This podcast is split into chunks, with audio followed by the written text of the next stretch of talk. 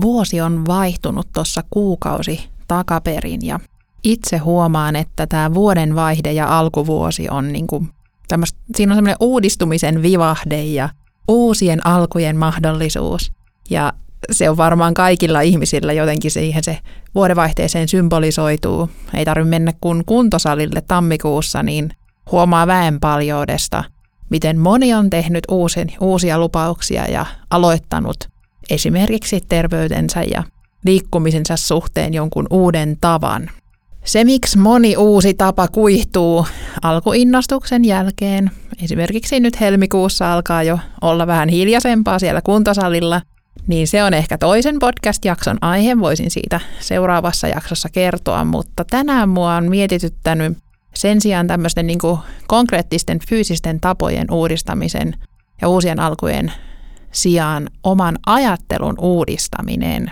Mulla on tämmöinen fakta jostain poimittuna, että ihmisellä on joka päivä semmoinen jopa joidenkin mittareiden mukaan 6000 ajatusta, joidenkin mu- mittareiden mukaan jopa 60 000 ajatusta. Mutta molempien mittareiden, on se sitten 6000 vai 60 000, niin on, on niinku, ollaan sama, tutkijat on samaa mieltä, että noin 90, jopa 94 prosenttia niistä ajatuksista, mitä sulla tänään on ollut, on samoja kuin eilen. Ja se on aika järkyttäväkin fakta, koska sehän tarkoittaa, että me mennään ikään kuin tämmöisellä alitajuisella robottimaisella kaavalla ää, suurimman, suurin osa päivästä.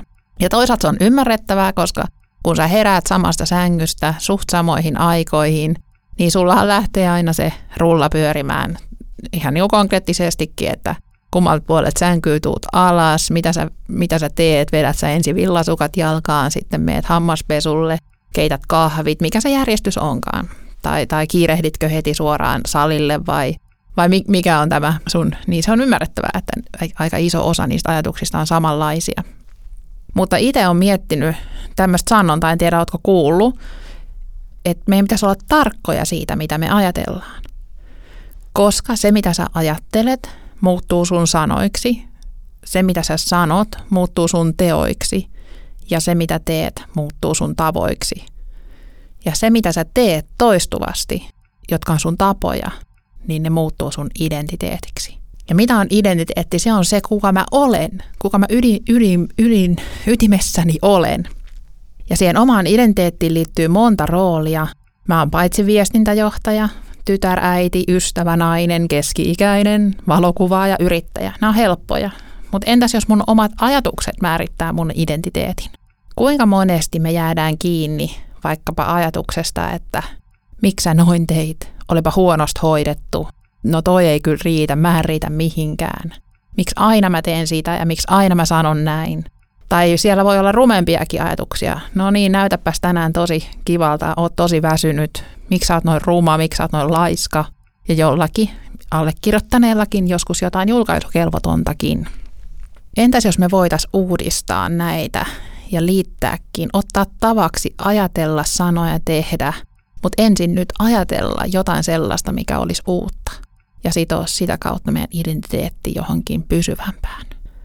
Efesolaiskirjeessä 4, luvus 4, 23 sanotaan, että uudistukaa mielenne hengeltä ja pukekaa päälle uusi ihminen, joka Jumalan mukaan on luotu totuuden vanhuskauteen ja pyhyyteen.